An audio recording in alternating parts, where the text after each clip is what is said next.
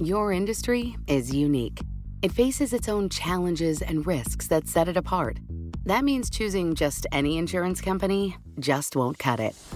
At The Hartford, we take pride in knowing the ins and outs of your industry and help provide solutions that suit how you do business. From liability and property insurance to workers' comp and more. At The Hartford, we don't just talk about specialization, we live it. Learn how The Hartford can help your business at thehartford.com. Collaborate for a greener future at the Bloomberg Green Festival, a groundbreaking celebration of the thinkers, doers, and innovators leading the way. From design and culture to technology, science, and entertainment. Hear from inspirational speakers and immerse yourself in climate solutions. July 10th through 13th in Seattle. Title sponsor Amazon. Official airline Alaska Airlines. Get 20% off using promo code Radio20 at BloombergLive.com slash Green Festival. Today on Parts Per Billion, we go a little deeper into some headlines you might have seen recently and figure out exactly what's going on with the Arctic National Wildlife Refuge.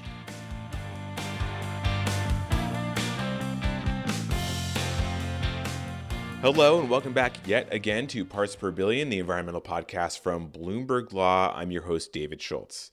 So, today we're going to bring you an update on an episode we ran about three months ago. Back then, Bloomberg News reporter Jennifer Dlouhy told you guys about how the Trump administration might try to auction off oil drilling contracts for the Arctic National Wildlife Refuge. For those of you who are unfamiliar, this area, also known as ANWR, is millions of acres of wilderness in northeastern Alaska that may contain a mother lode of oil and gas reserves. The federal government has been debating about whether to allow drilling in this environmentally sensitive area for a long time, like a really, really long time. Don't believe me? Here's President Obama in 2015. It supports caribou and polar bears, all manner of marine life. And here's Alaska Senator Lisa Murkowski in 2009. Uh, drilling operations in Arctic waters. And here's former House Speaker John Boehner in 2008. Uh, they're going to great lengths uh, to ensure uh, that uh, that they can produce this oil in an environmentally sound way. And here's current House Speaker Nancy Pelosi, also 2008. You have the go-ahead to drill here.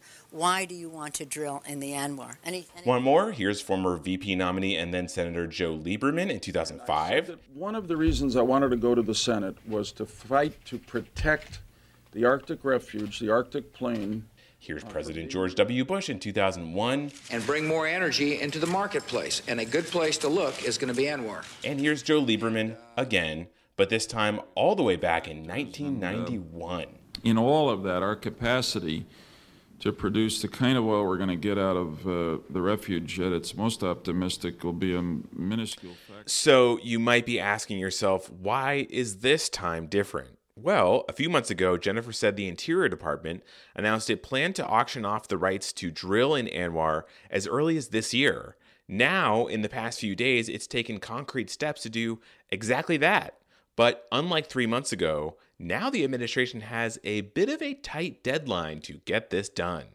I invited Jennifer back on the podcast to talk about the latest developments with ANWR and also to talk about why even if the Trump administration meets its deadline, drilling in this Arctic tundra may never actually happen. So, Jen Dlouhy, you were on this show back in August. Uh, we were talking about uh, ANWR, uh, and uh, now you're back here again, and we're talking about ANWR. Uh, what has changed in the last few days? Can you give us an update? Absolutely. So, back in August, the Trump administration was laying the foundation for a future sale of Arctic oil leases, and now it's actively charting a sale that could occur uh, just days before President elect Joe Biden takes office.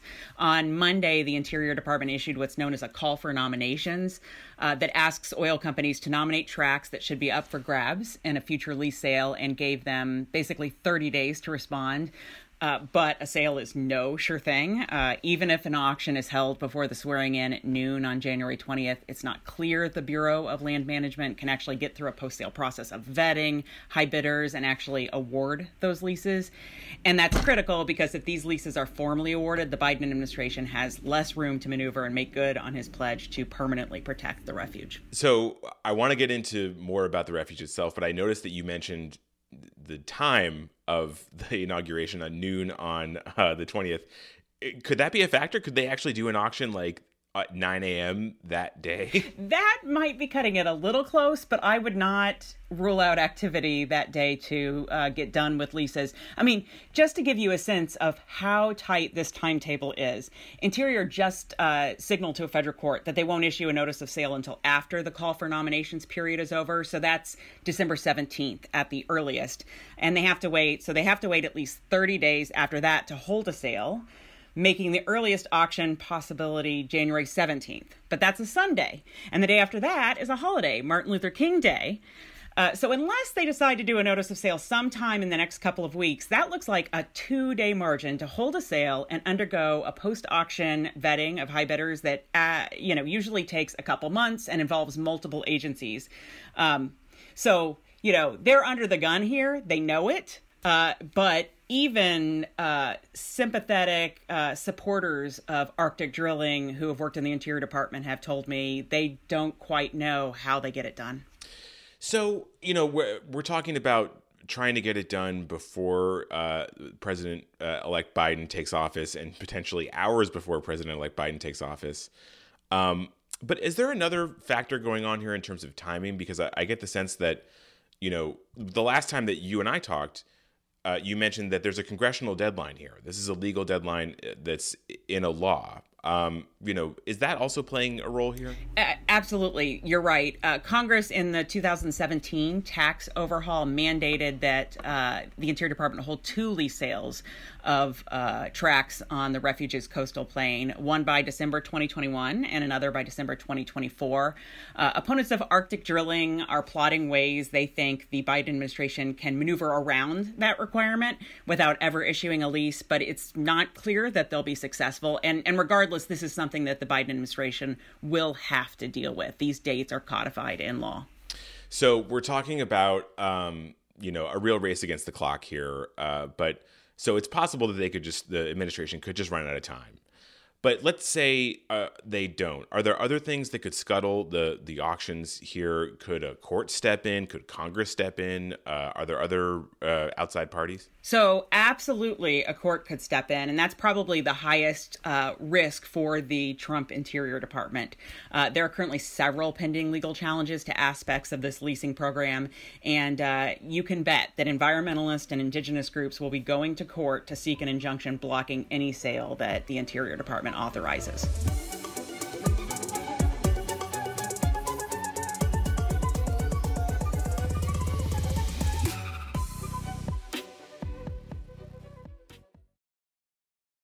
Your industry is unique.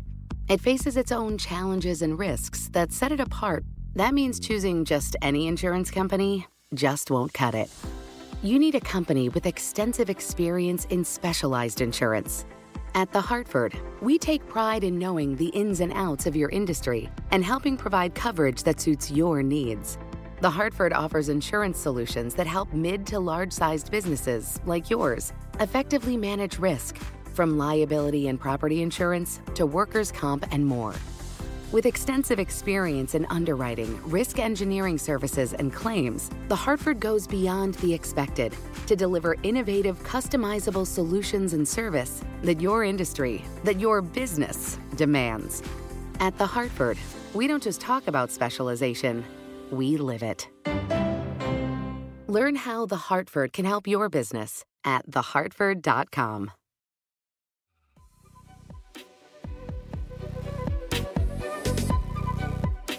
before we get into what's going to happen after noon on January 20th, um, let's talk about who wants the rights to drill for oil in Alaska. You know, oil prices are not as low as they were earlier this year, but they're still really low. Uh, and as we talked about three months ago, it is not easy to drill for oil in this part of the world who who is clamoring to to get the rights to, to drill here? Right. I mean so that's the big mystery uh, well there are two mysteries here really. Uh, you know it's who is clamoring for these rights to drill and why the heck do they want them uh, and, and uh, you know the operational cost on the refuge are really really high. Um, this is an area that is just uh, it's difficult to operate in and, and costly to operate in. Uh, the low price of crude may endure for some time. The reality is, under the Biden administration, uh, a leaseholder is not likely to get permits over the next four years. So, so all of those things are obstacles, and, and that's not even mentioning, by the way, the, the black eye publicly that uh, any leaseholder is going to take. I mean, uh, Arctic drilling is not popular with the entire public, and uh, and activists have warned oil companies that if they bid, they are risking real reputational damage uh, to their brand and their reputation. So so that's all a, a factor. So so then I have to think. You know, you have to think why do these folks why would anyone bid for these uh, tracts and there's there's a few schools of thought but one is they're bidding on a post biden future, four years down the line, where maybe a friendlier administration will allow them to drill. There's also the possibility that uh, folks who win leases can uh, challenge inaction by a Biden Interior Department on those leases and essentially force a legal settlement where that those rights are bought out from under them or bought back by the federal government. Uh, also, these leases potentially could add to companies' uh, oil reserves, the, the the assets that they can book. So there's some opportunity there to to add to your assets, maybe, and that could be one factor. But ultimately we may be talking about leases that go for two dollars an acre. That that's relatively cheap if they want to buy them uh, even given all these headaches and problems. I think that's that's not just relatively cheap that's uh, cheap in, in, any sense of the word. Um, and but I really I'm I'm glad you brought up the reputational risk because that was another thing that I got from your reporting that I thought was really interesting that there are even several banks that have publicly committed to not lend to any company that is drilling in this refuge. I mean it's it just sounds like it'd be so hard like the price of crude would have to be so high to justify the the costs of doing this, right? I mean I guess and I mean it's not out of the question that we could see high crude prices again, but I mean, how, wow, how high would they have to be, right? Right. I mean, I think the the oil companies and and people in the industry will say, and analysts will say that you know these are not. Uh, this is not something that would go into operation four years or even 10 years down the line. So, what they're doing here is charting uh, oil development and production that might happen, you know, a decade or two decades down the road. Uh, so the question isn't really what the oil prices are today, but of course, 20 years from now. So it is, of course, conceivable that, you know, we're looking at triple digit uh, prices uh, in 2040. But it's also conceivable that the world will be moving on from oil and uh, will be even more aggressively looking for non fossil alternatives to power our cars and our homes. So, uh, you know, these are all calculations uh, that these companies have to be making. But finally, let's uh, move back to the uh, more short, the shorter term than uh, 2040. So uh, let's say the Trump administration wins its race against the clock and is able to get these auction, you know, these auction off these rights before, uh, you know, inauguration. You hinted at this earlier, but I want to get a little bit more deeply into this. It sounds like there's still a lot of tools that the Biden administration would have to prevent this from moving forward. Can you talk a little bit about that, about what the Biden administration could do? Right. It, you know, if the leases are sold before Biden takes office, these oil companies have in their hands a contract with the government, and that gives them some rights.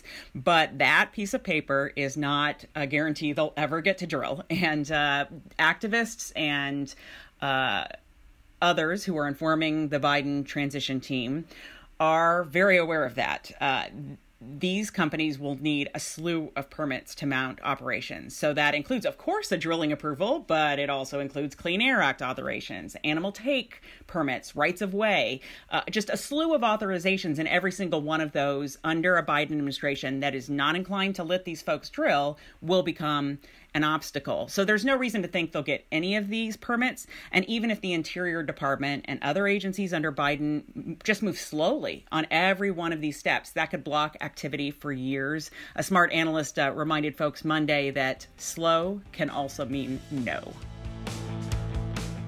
That's it for today's episode of Parts Per Billion. If you want more environmental news, check us out on Twitter. We use the handle at environment just that, at environment. I, myself, am at David B. Schultz if you want to discuss anything with me. Today's episode of Parts Per Billion was produced by myself and Josh Block. Parts Per Billion was created by Jessica Coombs and Rachel Daigle. Music for today's episode is A Message by Jahzzar and Dash Rhythm by Jamie Wilder and Johann Sebastian Bach. They were used under a Creative Commons license. Thank you, everyone, for listening.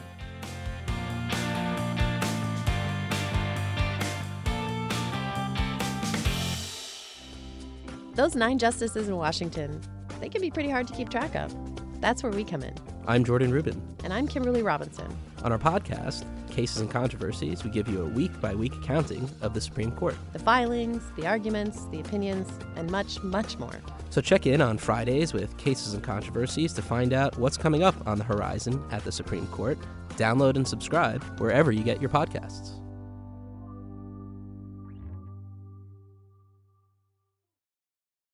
Your industry is unique. It faces its own challenges and risks that set it apart. That means choosing just any insurance company just won't cut it. At The Hartford, we take pride in knowing the ins and outs of your industry and help provide solutions that suit how you do business, from liability and property insurance to workers' comp and more. At The Hartford, we don't just talk about specialization, we live it. Learn how The Hartford can help your business at thehartford.com. Collaborate for a greener future at the Bloomberg Green Festival, a groundbreaking celebration of the thinkers, doers, and innovators leading the way. From design and culture to technology, science, and entertainment. Hear from inspirational speakers and immerse yourself in climate solutions. July 10th through 13th in Seattle. Title sponsor Amazon. Official airline Alaska Airlines. Get 20% off using promo code Radio20 at BloombergLive.com slash Green Festival.